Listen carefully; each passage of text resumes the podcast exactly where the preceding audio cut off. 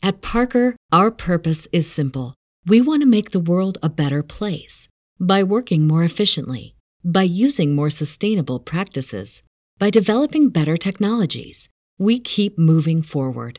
With each new idea, innovation, and partnership, we're one step closer to fulfilling our purpose every single day. To find out more, visit parker.com/purpose. Parker, engineering your success. When you need mealtime inspiration, it's worth shopping Kroger, where you'll find over 30,000 mouthwatering choices that excite your inner foodie. And no matter what tasty choice you make, you'll enjoy our everyday low prices, plus extra ways to save, like digital coupons worth over $600 each week. You can also save up to $1 off per gallon at the pump with fuel points. More savings and more inspiring flavors make shopping Kroger worth it every time. Kroger, fresh for everyone. Fuel restrictions apply. Inspirational women are increasingly popular in the news and media, but many go unheard and their stories are never told. Women to Watch with Susan Rocco captures the stories of many women who truly make a difference. Women to Watch is the vehicle for developing new leaders, encouraging younger generations, and in building self-esteem for future entrepreneurs. Good afternoon, everyone, and welcome back to another week of Women to Watch here on WWDB Talk 860. It's a beautiful day here in Bala Cynwyd, and uh, I'm thrilled about our guest this afternoon, and I want to introduce her to you. Her name is Karen Griffith Gryga. Karen is the managing partner of Dream It Ventures, which is a technology uh, accelerator for entrepreneurs. And before we bring Karen on the air, we will be checking in with Dr. Dupree, who is joining us from Holy Redeemer Hospital, as she does every week. I'm happy to have her here, and I always want to say thank you to Holy Redeemer for supporting Women to Watch and being our core sponsor. Welcome to the show, Beth. Hey Susan, how you doing? I'm good. I'm good. I'm anxious to hear about your weekend. I understand you had a big celebration with the family over the weekend. Yes, we did. And, and first of all, I'm loving our three o'clock time. It's a lot easier to uh, make my operating room um, time stretch out a little bit. So today I actually was breathing and ate my lunch slowly. Oh, good. So um, I, I love our new time slot. So three to four is working great for me. Good. I'm and, glad. Uh, Thanks for asking about my mother, Helena, turns 90 years old tomorrow. Wow. And all of my sisters, the six of us, um, came in from out of town and we celebrated um, with my mom and dad on Saturday, and it was an absolutely lovely day. Um, I've talked to you before and told you that my mom has Alzheimer's, so we get good days and bad days. And Saturday was just an amazing day. As my sister who lives in Australia would say, um, mom was really switched on on Saturday. So it was a beautiful day. The uh, 90 roses that I ordered for her arrived. And so the roses were from all of, uh, all of us and my dad so that my mom could look at them every time she looked at them. And they were like they were newly delivered. Aww. And she was very excited because she loves her roses. So it was um, it was a beautiful weekend, and um, I got to stay because my parents' family house is no longer there. Obviously, they're they're my mom's in a nursing home, and my my dad lives in a retirement community we were able to stay at a gorgeous bed and breakfast. So if anybody is ever traveling to York, Pennsylvania, um, you should stay at the Emig Mansion. It was amazing, and Bill and Lori were the uh, the hosts of this phenomenally uh, restored old mansion in York, Pennsylvania. I've driven past it, you know, all of my life, but it was so gorgeous. Each of the rooms was like unique, and um, it, it just made for a really special weekend because uh, we had seven of the rooms in the house booked out. So it was pretty much our own personal mansion for uh, for the weekend, and we had a really great time there. And, and they still like us even after we left, so we, we didn't do too badly. you didn't cause too much of a ruckus. I hope not. I hope not. And um, it, it's kind of funny because I, you know, Susan, you know, I, I check my um, medical news very frequently because I'm always trying to stay up on everything. And this morning, as I was coming in, my I was listening to MMR because my kids were guests. Uh, they weren't guests. They were they were at uh, Preston and Steve's show, hanging out with them because it was it was a uh, fundraising thing I purchased um, about a, a couple months ago. So I was listening to MMR and I was uh, on my iPhone, so I wasn't paying as much attention to my iPhone and. I opened it up and I got my little feed from MedPage today, and it says morning break, too much sex, women and Alzheimer's, and that's all I read. And I said, oh my gosh, um, too much sex causes Alzheimer's in women. I'm like, please, dear God, let me not have this be true. So um, what I did was I clicked onto the page then for the, the too much sex, and it was actually an article in the New York Times. It's called The Joy of Just the Right Amount of Sex. And basically, they did a study looking at um, relationships and stable couples, and you know, basically everybody's kind of in their own groove. And what they what they came out at the end of the study was that if people were forced to have more sex than, than what their normal rhythm was, like what whatever was good for the couple, that they were they actually became less happy. So you know it's almost like too much of a good thing. So I, I read it and I, and I went the whole way to the end of the article and I go, it didn't say anything in here at all about Alzheimer's, which then made me think, oh my God, do I have it?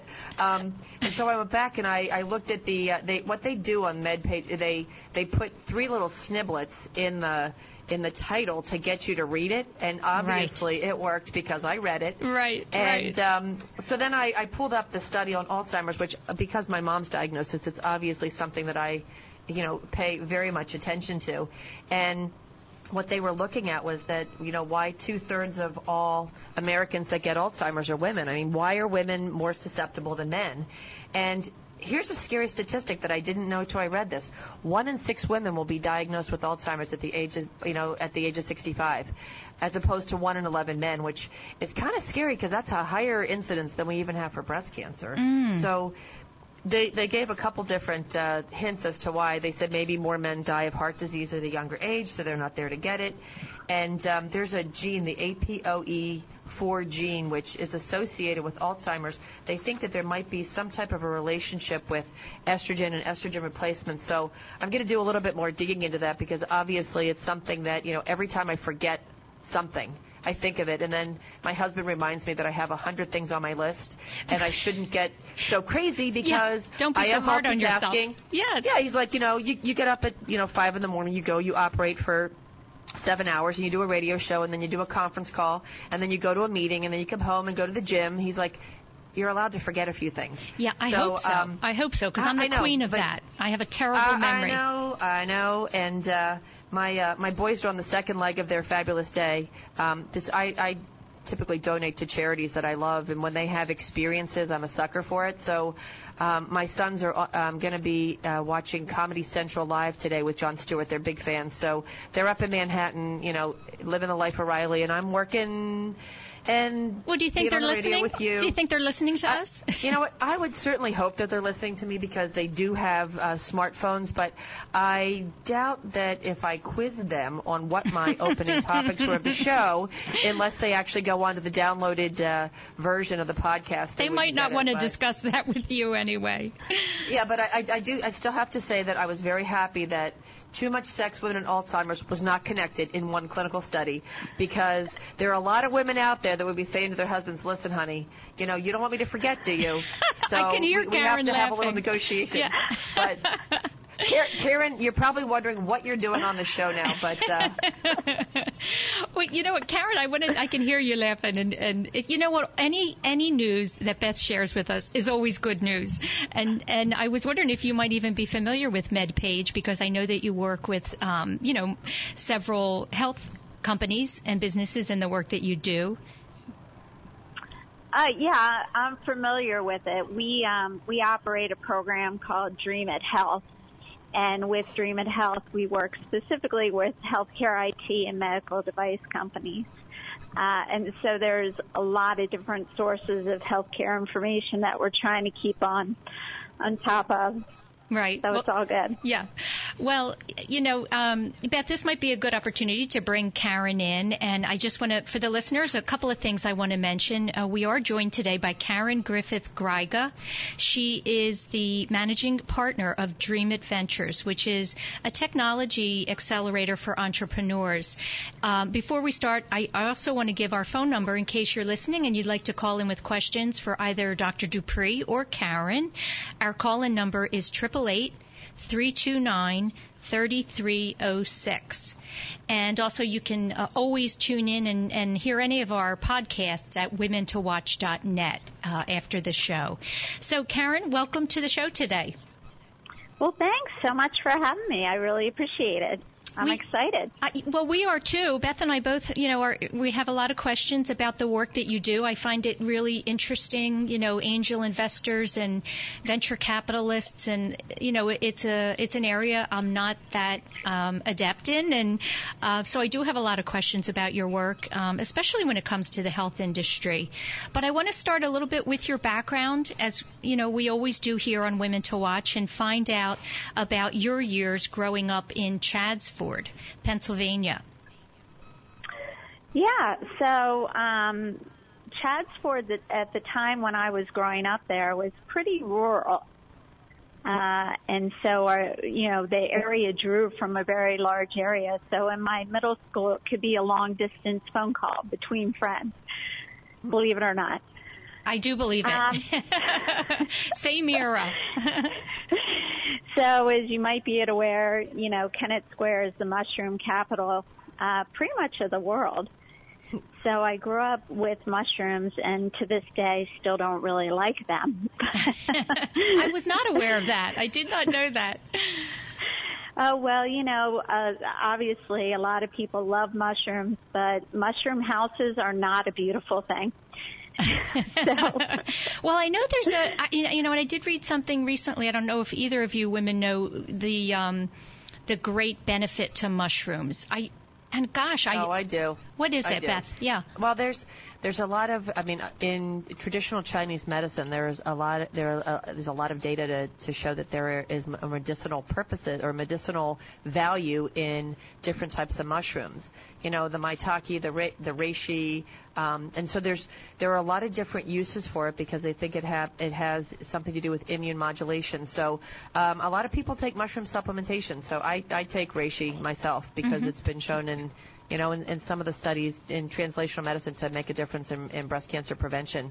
But, you know, eating mushrooms is, is something I happen to love mushrooms and they're they're the funniest looking things in the world. They, you know, when I was young I used to think they're so dirty and disgusting like why would we eat them except, you know, the ones that came in a can were nice and clean but they didn't have any flavor. Right. So, yeah. um I've grown up a lot, and now I do know that there there are a many different medicinal purposes for mushrooms in the world. So well, now we know cool. where to go to get some good ones. Yeah, Kennett Square, Pennsylvania, mushroom capital of the world. There you go. I, I did I did know that fact that it was the mushroom capital of the world. Oh, that I, was one of those little tidbits tucked away just in case I ever had it on Jeopardy or something. You see, I learn something new every week on this show. I love it. Um, so, Karen, tell me, yeah, tell me about your family growing up. I know you were the youngest of three, and uh, your dad was a research chemist for Sun Oil, and I believe your mom was a homemaker. And what was life like back then? What was life like? Uh, life, life was good. Uh, we had a nice cohesive family group. Of course, you know, my brother and I fought like cats and dogs which is typical, I think, for a family dynamic. Mm-hmm. But you know, we it, it, it was a nice luxury that my mom was the homemaker in the sense that you know we had a very calm uh, environment to grow up in, and we did a lot of stuff together as a family, including traveling and family discussions and a lot of different things we were involved with. You know, pretty simple. Uh, you know, my mom grew up kind of influenced by her family and the impacts of the depression. So my family very much was into, you know, keeping things simple and not being too consumer driven, mm-hmm. uh, respecting education, giving back, and uh, pursuing whatever passions drive you. And those are so, all, yeah, those are all good values to, to grow up with. And it wasn't the craziness like it is today in terms of oh. sports and activities and so forth. Yes. And, uh, you know, I can say that because I'm a lacrosse mom. So, you know, we're, my daughter and I are all over the place with lacrosse tournaments and it's just kind of the way it is today. Yeah. Well, but back then, it was, you know, reasonable. Right. Um, we're both uh, Beth and I are both sports moms, so we can relate to that. It's hectic. It's it's a lot more hectic than back in the day when you know your Yeah. team was just in your neighborhood and you didn't travel across the state for games. Yeah, my I was my mom was a stay-at-home mom as well with the exact same values, very simple. Both my parents grew up on farms, and you know, really, my dad particularly encouraged us to follow our passion, to follow what we love to do in life, and he still does. He's 86 years old, and he's still reminding me of that every single day. And um, I was the only one that really played sports in my family um, for a long period of time, and I, I mean, for my parents to come to my high school sports, that was kind of a big deal. But parents now start from a very, very young age, and it is every, you know, it's weeknight practices, it's the weekend travel. My niece is actually in Ohio right now because my great nephew is in the at nationals for volleyball, and he's, um, I think he's 15 years, 14 years old. I mean, so you're, and then they go to Pepperdine in two weeks so he can go to, to volleyball camp. So your your life is really, you know, created surrounding your kids' sports schedules. Yeah, it's true. My mom says to me all the time, you know, you don't have to go to every game, Karen. We we would only go to a couple, and it's, it's very true what you said.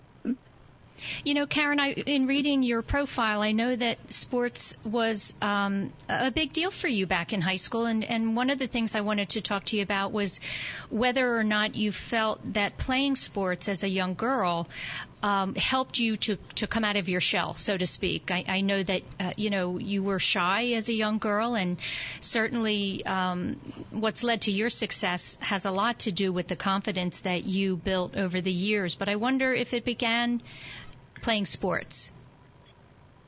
I think it did. Um, I was painfully shy through sophomore year in high school.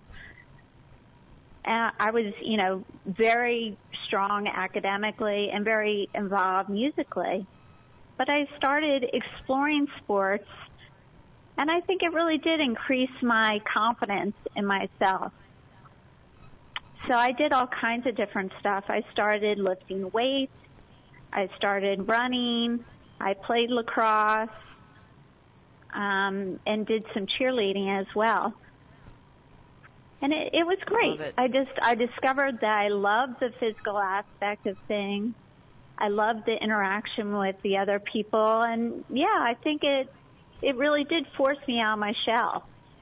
And it probably, I- And yeah, the more I engaged, the, Right. the more I liked it.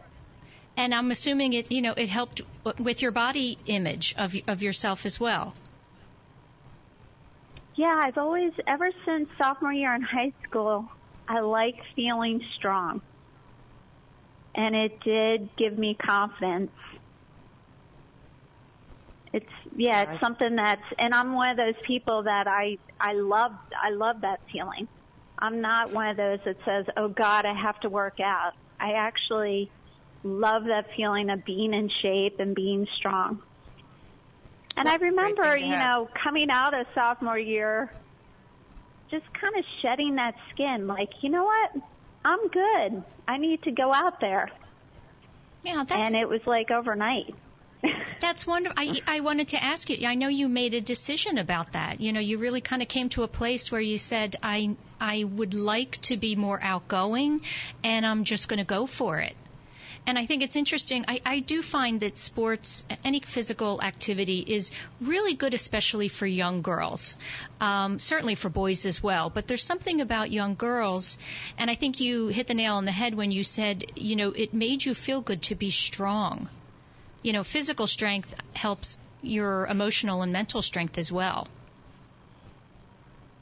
I think too, it's that process of anytime when you're involved with sports, there's a discipline associated with it.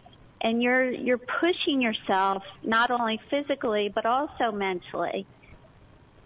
So you're stretching yourself and, and it's part of that confidence building, but it's the fact that, you know, I didn't think I could do this and I can do it. Right. Yeah. Right. And it just I- I enables that- you to that- do that in all your areas. Right. Right. That that discipline gives you a competitive edge in. I I think it does in everything that you do, whether it's business or health. I mean, whatever whatever your profession is. I think having played sports competitively because you know that you have to train to be good. You have to show up with your A game, um, and you know that a lot of it's not the physical challenge; it's the mental challenge of believing that you can win or succeed. And so I, I do think that playing sports is a really, you know, it's something very positive in, you know, for, for women no matter what they want to do in life to succeed. I, th- I just think it's a great, you know, it's a great way to, to gain that experience. I agree. I agree. And you nailed yeah. it on the head. I mean, life is a mental game. That's right. Yep. Let's and let's speaking of mental games, yeah. I got to I got to I got to tell Karen what happened. Karen, I was reading your bio in the car on the way back from my mom's um, birthday party yesterday, and my two sons, both engineers, are sitting in the front seat listening to a podcast for that the guys do that um, write in this magazine called Make and so I'm reading this, and I'm, I was reading your bio, and it says entering the STEM field in 1980s. I'm thinking, what is she doing in stem cell research? Because to me, as a physician, you know, I'm looking at the, you know, I'm looking at the uh, at the acronyms, and then my sons go, Mom, it's science, technology, engineering, and mathematics, like as if to say, Yo, mother, like how could how could you have given birth to us, these STEM kids, and you don't even know this? And then this morning, I, I had a patient's daughter talking to me in between, you know, in between surgeries after she knew her mom was fine, and I was asking her about her kids. She goes, "Yeah, my son's in a STEM magnet program." I go, "How come I learned yesterday what STEM is, and today I'm finding out about these kids that are in a STEM magnet program?" So I had no idea, but I, I too was a STEM child. I just didn't know that I was one, which I think is kind of funny. Everything today is an ac- is an acronym. I know. What acronym? There you go. Acronym. Everything. You know, we're, we have to learn a whole new language. Yeah. Well, to be fair, STEM is a more recent acronym. It is. Really within the past couple of years. It is. It is. And you know But that, I didn't know it. But Beth didn't know it and she's and she is one of them. And you know what it's But I did get involved in stem cells early because I froze my daughter's stem cells in '97. wow. Wow. Which was early. That, okay. Yeah. That's pretty cool. What made you do How- that? Well, you know, I've been involved in entrepreneurial activities my whole professional career. So I I heard about it and saw some info. You know, I'm always reading leading edge technology stuff. So I I you know got some information on it, and I kind of thought, all right, I have insurance on my engagement ring and my wedding band. Why wouldn't I have insurance on my child? And to me, stem cell was some form of, you know, health insurance for my child. Wow, that was So forward thinking, and and kudos to whoever you know, because you know what, you have to think about it before you have the before you give birth to know to do it, you know, to even think about it. So somebody, you know, you did, did you approach your doctors about it, or did somebody offer it Oh, yeah. to you? No, I, I saw information on it and uh, approached my doctors about doing it. In fact, after the birth, they were running in and out of the room to go check the, the video at the time as to instructing them how to do it. Wow, that's uh, yeah, but kudos that they did it because there are a lot of places that could have just said, "Listen, you know, this isn't something that we participate in, and we're sorry." But, but the fact that they actually did it for you is that's that's huge. And God yeah, I thought it was never pretty need cool. know? Hopefully not. Yeah, and ahead of the, you know ahead of the times. Yeah, I was really nervous that, you know, they didn't do it properly and it wouldn't work, but fortunately they did. And it worked out really well. Karen, how many children do you have? I have two kids. You do. I have a 17 year old daughter who's a rising senior Mm-hmm. and a 13 year old son who's a rising eighth grader. Okay. And and I'm sure that they're interested in the work that you do. Is it something that you talk to the kids about? I do. Um, in fact, what's really nice about Dream It is we have a framework that's very event oriented. So the time when we work with an entrepreneur is a very concentrated time period for our accelerator portion. So for technology companies, we work with them for three months. And for healthcare IT companies, we work for, with, with them, sorry, for four months. So we have a kickoff weekend we have speakers throughout the program, and then we have what's called a demo day. And so I bring my kids in for all those events as, as much as I can. And they love being in the office because it's all about the next generation stuff. And plus the office is cool. It's like whiteboards everywhere and Legos and all kinds of crazy stuff. So they love coming into the office and exploring. And I make them go around and talk to the different companies and find out what they're doing and, you know, ask questions.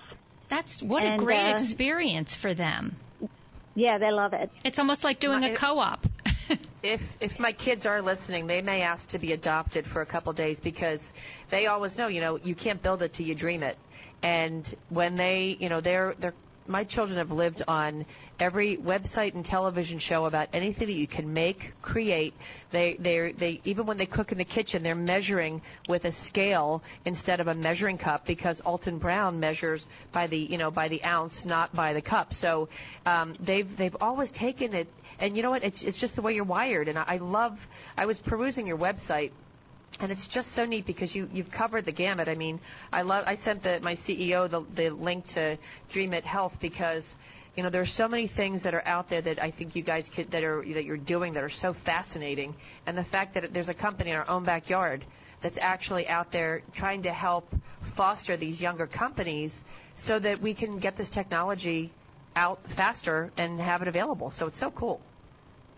Yeah, I'm lucky. I I absolutely love what I do. Karen, I was wondering if you happen to know the statistics on how many people are actually becoming entrepreneurs today, starting their own businesses as opposed to years ago. Because certainly we're reading about it more, we're seeing it more, and with the change in the economy, uh, I was just curious to know that. Do you, do you have statistics on that? I don't have specific statistics on that, but I do agree with you. In fact, you know, the recessionary dynamic has occurred on a number of occasions, meaning when jobs start slowing down, uh, entrepreneurial activity does um, pick up, and that's been consistent over the past couple of decades. However, right now we're in an era where there is a focus on being an entrepreneur. Mm-hmm. And, you know, we were laughing about it in Dream It because you know, when we were in college, it was always the athletes and the, you know, cheerleaders and whatever that were the big figures, you know. And yeah. these days it's the entrepreneurs. Right. Everybody wants to be an entrepreneur. And right. what has happened, the dynamic that's really driven this is the fact that it is so much more reasonable in terms of cost to launch a business mm-hmm. today. Right, because of so technology. Even, because of technology and because the open source of the web mm-hmm. and Amazon Web Services where you don't have to buy servers. You just pay pennies for right. storage.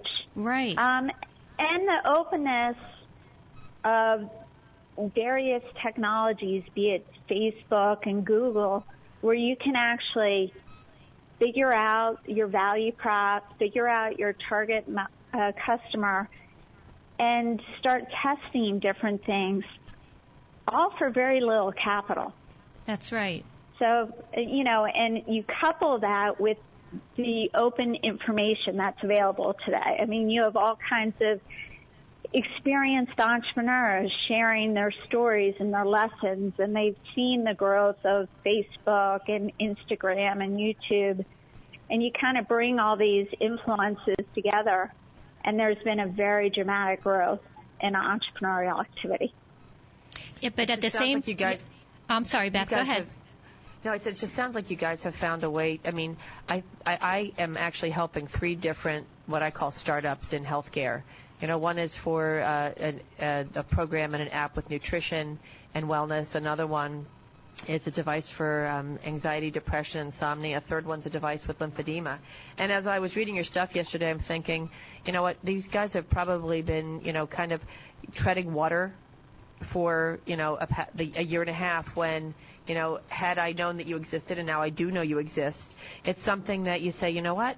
If you can accelerate this process and to me if you've got a great technology that's going to impact patients lives the faster you can get it to market and get it out to the consumers the better they are because for the, these these two technologies are ones that are going to really benefit and help patients immensely and you know, I don't, you know, we're just going down to the Department of Defense to do something with the FDA in, in July. But I'm thinking, I need, I think we need to meet you guys. I, I actually, I probably to meet Elliot because he's your MD PhD. Since you, you are, um, one of the Dream It funds. I, I realize you guys have all these great divisions, and you may not even like the healthcare division, but I happen to be in healthcare, so I have to I have to kind of figure out that Elliot might have to become my best buddy if that's going to happen. Well, but, we've we've got a whole team of people. So um, I actually was the one that launched Dream It Health, both in Philadelphia ah, and Baltimore. Well, there you go. So. My guess um, is she's a fan.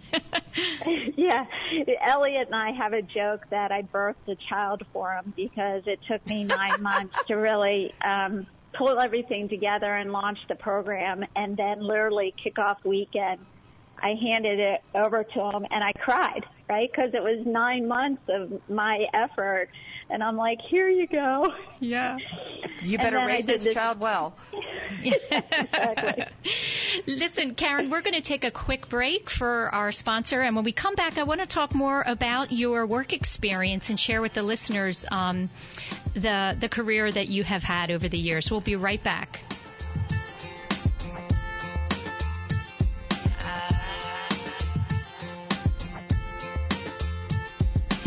There are 365 days to schedule a mammogram. Today is as good as any. Holy Redeemer Breast Care makes it easy.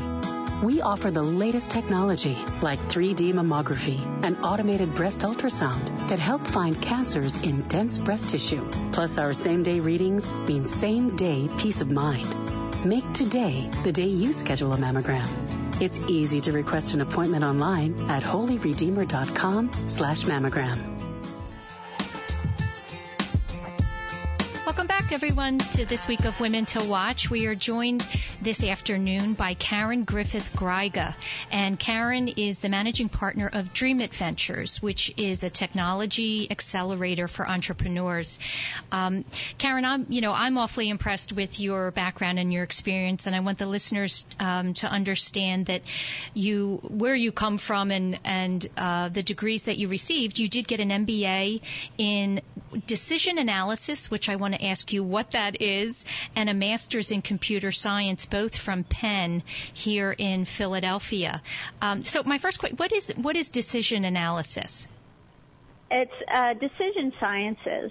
So it's really the incorporation of a rational analysis framework in order to make decisions. So it involves a lot of statistics and probability as well as the inclusion of unexpected events to really develop a rational framework for decision making. Wow. Wow. Wow. Yeah. yeah. So, uh, when you um, when you were in those classes, um, how, what was the ratio of, of women to men in that major? well, it's funny you asked that. You know, I grew up with math and computer science, mm-hmm. and there weren't really that many women in that. So I kind of developed this gender blind eye.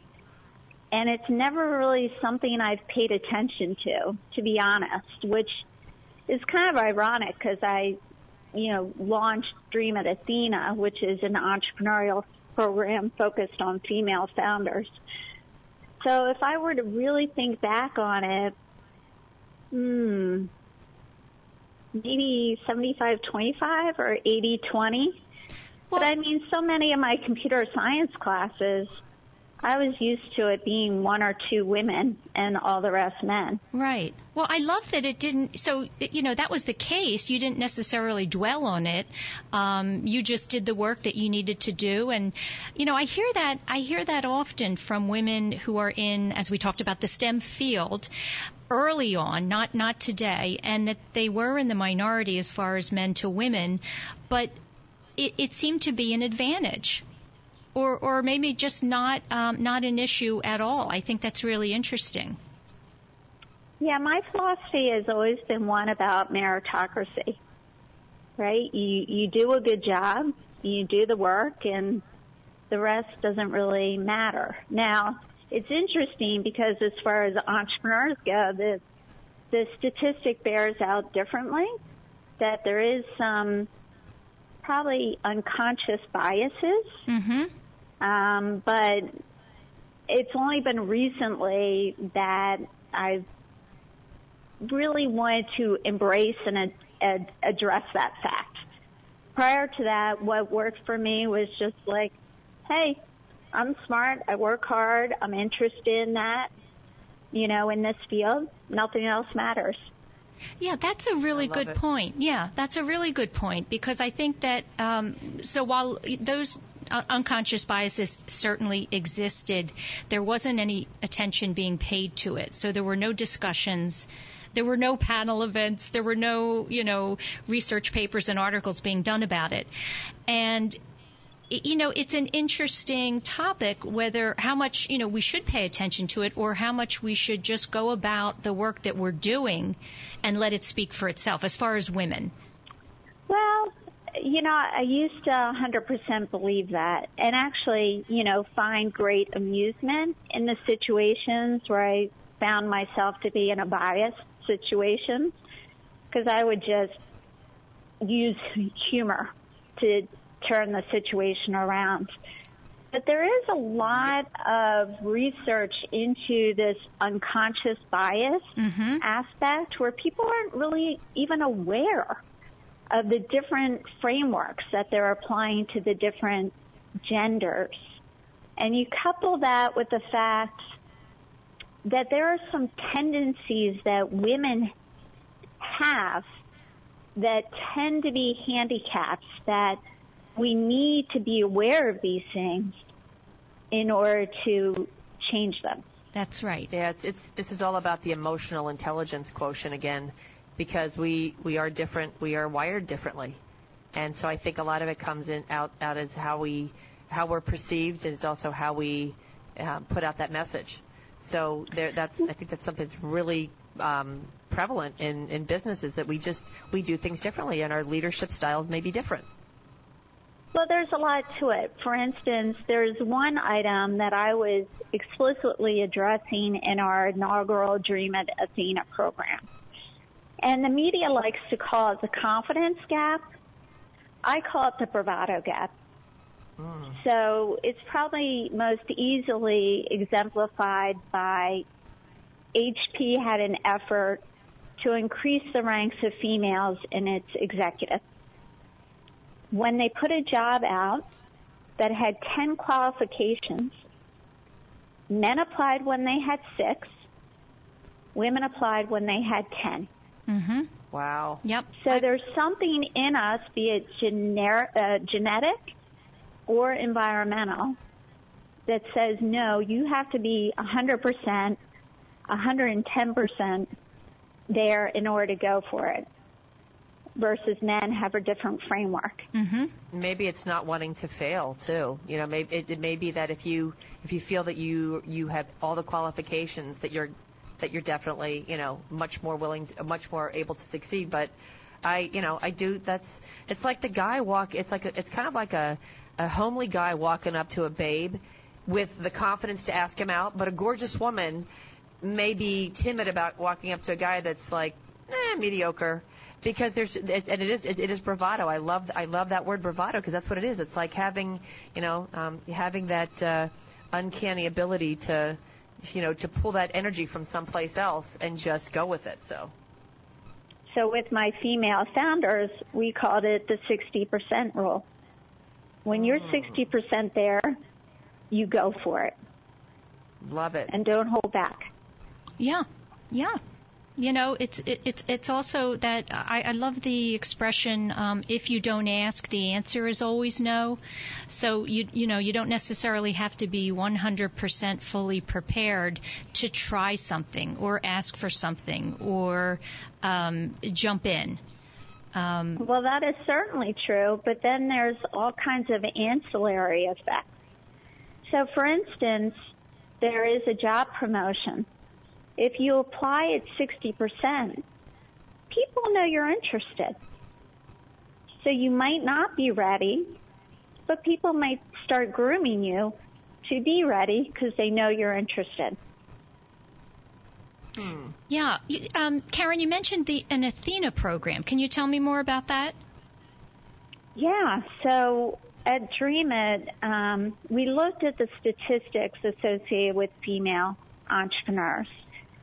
And female entrepreneurs are grossly underrepresented in the investment portfolios of angel investors and venture capitalists. So women make up half of the workforce today.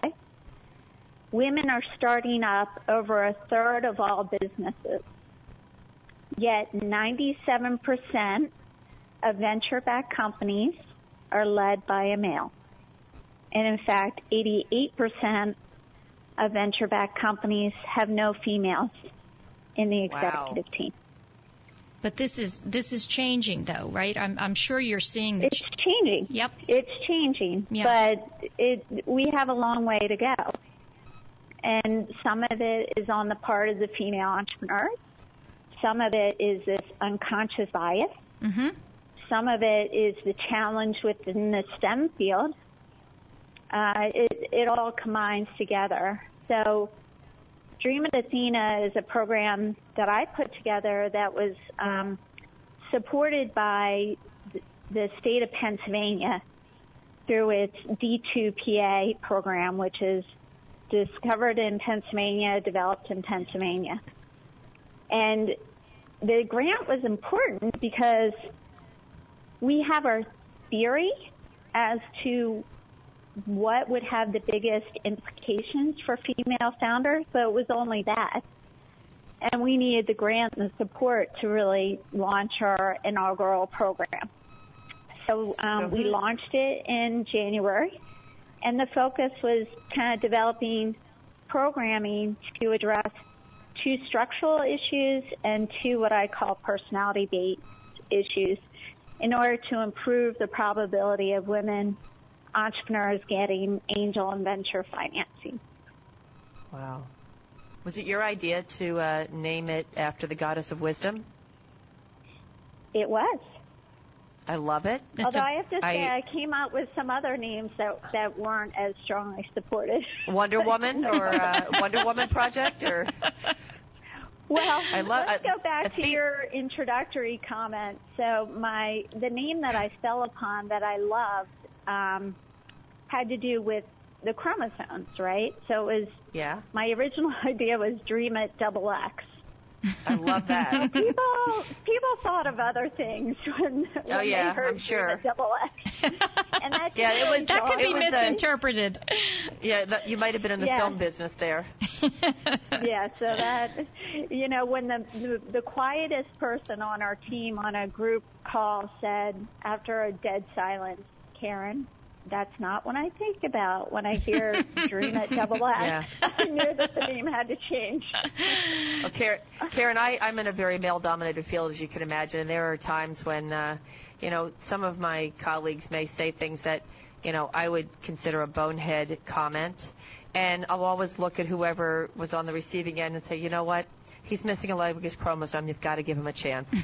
Because, you know, we, we've got both of our legs to stand on and both of our chromosomes. So they're just, they're doing the best they can with what they got. So. Karen, it's you know, I, I, would love for you to share um, one of your favorite success stories uh, that Dream It Ventures has been involved with. I've read about a lot of different companies that you've worked with, and I wonder if one stands out in your mind um, as one of your favorite. Oh God, that's a hard one. You know, that's like trying to pick among your children what's your favorite. Right. um, or maybe a recent. that, so I'll, yeah. Yeah, I'll talk about. Um, oh gosh, one of our companies that actually graduated from our inaugural Dream It Health program. It's a company called Biome, and it was um, two scientists and a business person that had a prototype when they came into our program, and we helped them really do uh, product market fit, market discovery, as well as launch with some of their initial customers. And what it is, is a medical device that attaches to a smartphone and turns the smartphone into a mobile DNA diagnostic tool. Mm. So what would take typically 48 to 78, uh, 72 hours in a central lab in what's called a PCR machine could now be done in 20 to 40 minutes bedside on site. You're wow. kidding. Wow. So okay, that's pretty awesome. Yeah. yeah. Fantastic. Wow. Is this a company so up and running or I'm sorry. Go ahead. Yeah. Yeah, they're okay. they're they're based here in Philadelphia. What's their website? I have to check them out. This is a very cool, you know, I'm I'm all into PCR, so just Google do, do Biomeme. B B I O M is in Mary E M is Mary E. Okay, Got wow, it. that's interesting. I'm on it. Yeah, I want to check that out too. You're you're cool. you must be up Yeah, it's a- and on at all anything current. You're you're in the midst of. I think wow, what an exciting job to meet these you know. And I don't want to say young people, but people, you know, I just find entrepreneurs to be a rare breed. Um, they have a certain spirit to them, and you get to meet these people from all different walks of life and learn a great deal at the same time you're helping them. Yeah, it's you know, being an entrepreneur, it's it's the best of worlds and it's the worst of worlds. it's the time, right? scariest. Yeah, it's scary. Well, it's just you know, it's a roller coaster. Mhm. You can think one day you're on top of the world, and the next day questioning everything. Why am I doing this? Because it's Yeah. not easy. But yeah, it's. I mean, the people that are true entrepreneurs are incredible, and you know, I'm lucky at Dream It because all of us have been entrepreneurs in our background. right. And so, you know, really you need that kind of expertise and experience in order to work with startup companies because they, they Yeah. need so much. It really takes a they need village. guidance. They do real Yeah. world, yeah, real world experience. Karen, one of your one of the things in your uh, story that I, I really I want to know the story behind it is lipstick wisdom, because usually when somebody starts a foundation or an organization or do, to do something to, you know, it, this this to me is something that has to come from your heart.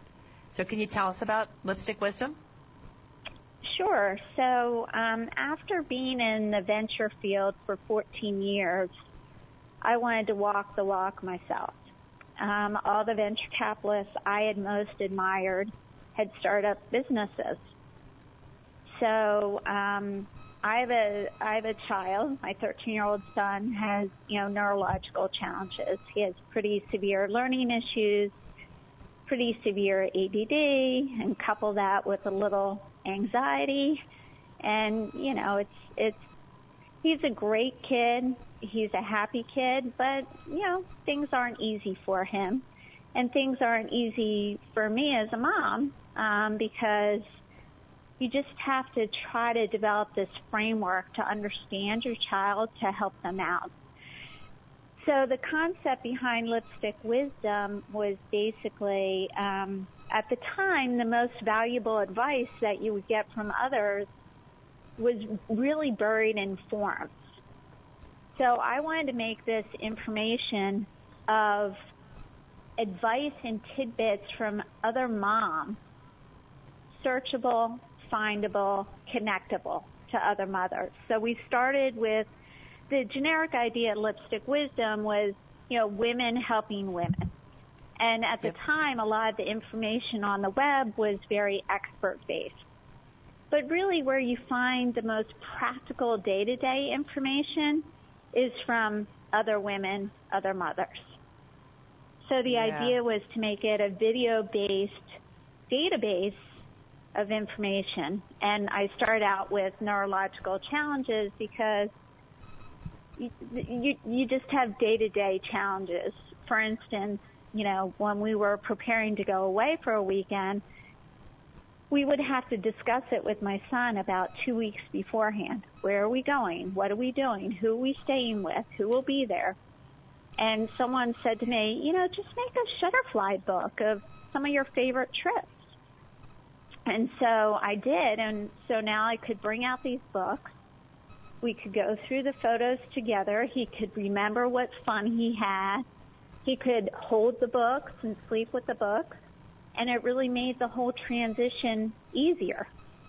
Um, and so the idea of the website was just to provide daily actionable information like that in order to help, you know, other mothers. Is that That's still it. up and running? No, it's not.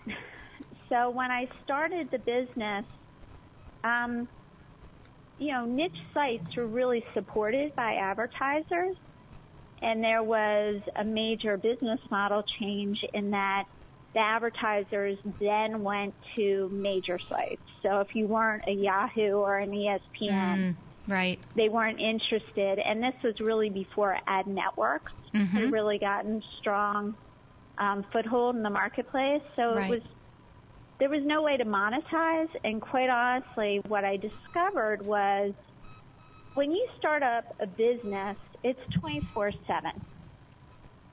And mm-hmm whereas the business was started from a passion very near and dear to my heart, living it 24/7 was not easy.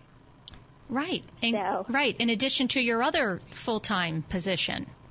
Right. Right. So living it both professionally and personally was very challenging.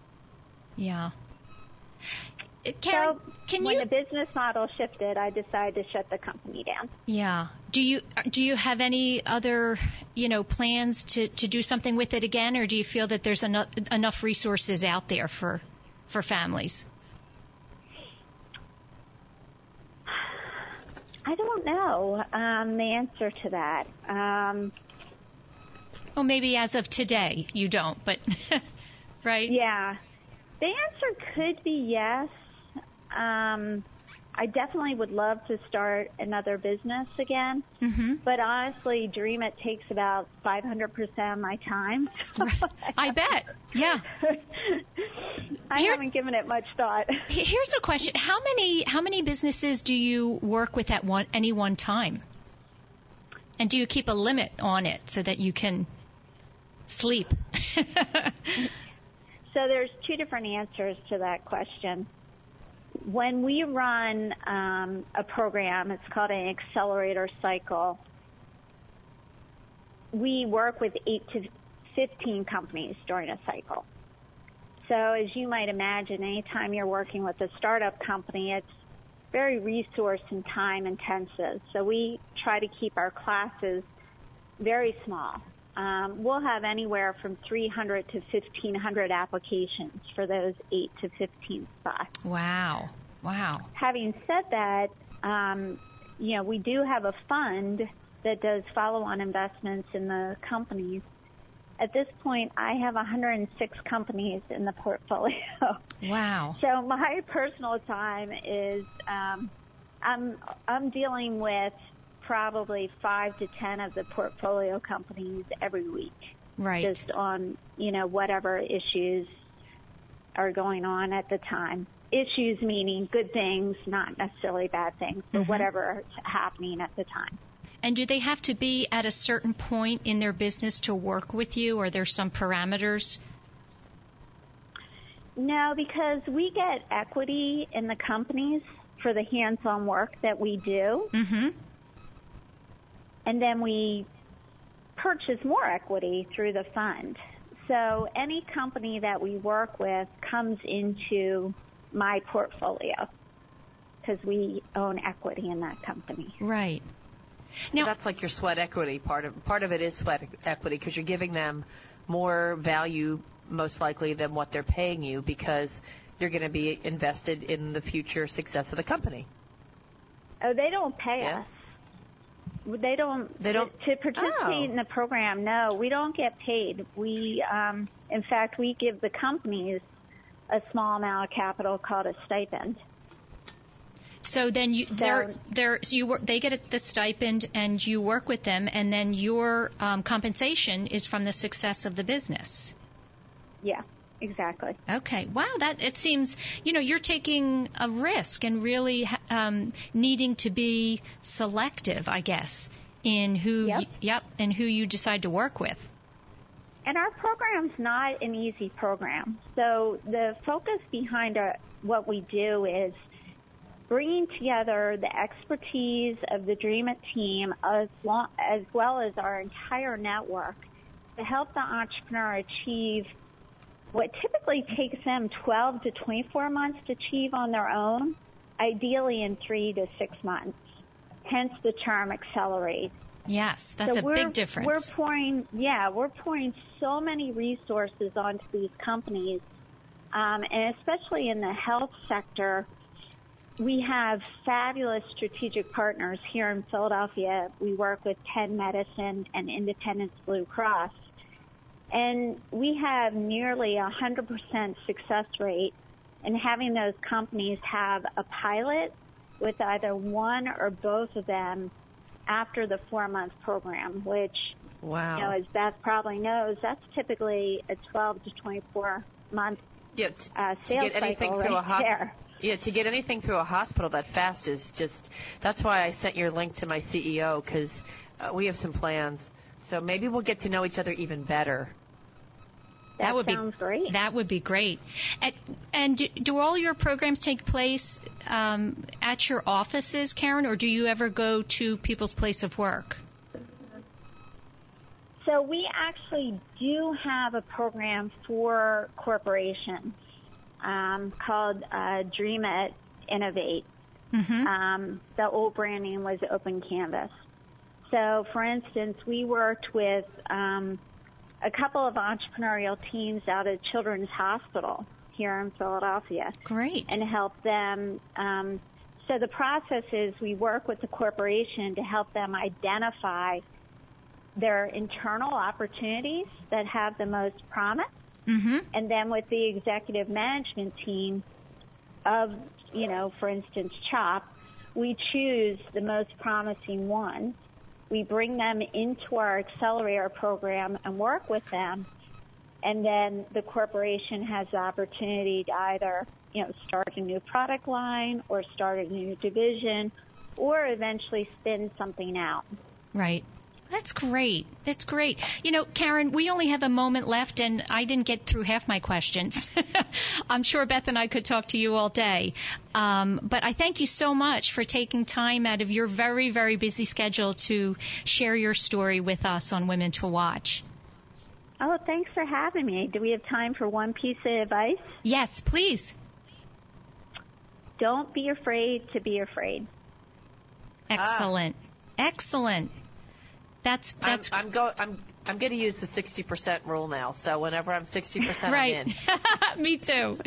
Me too. Great, great advice, Karen. And uh, thanks again for for being with us today, Beth. Thank you for joining us as well from the hospital. And have a great day. Have a great week, everybody. Have a great week, everyone. And, and please check out our website at womentowatch.net. That's women, the number two, watch.net.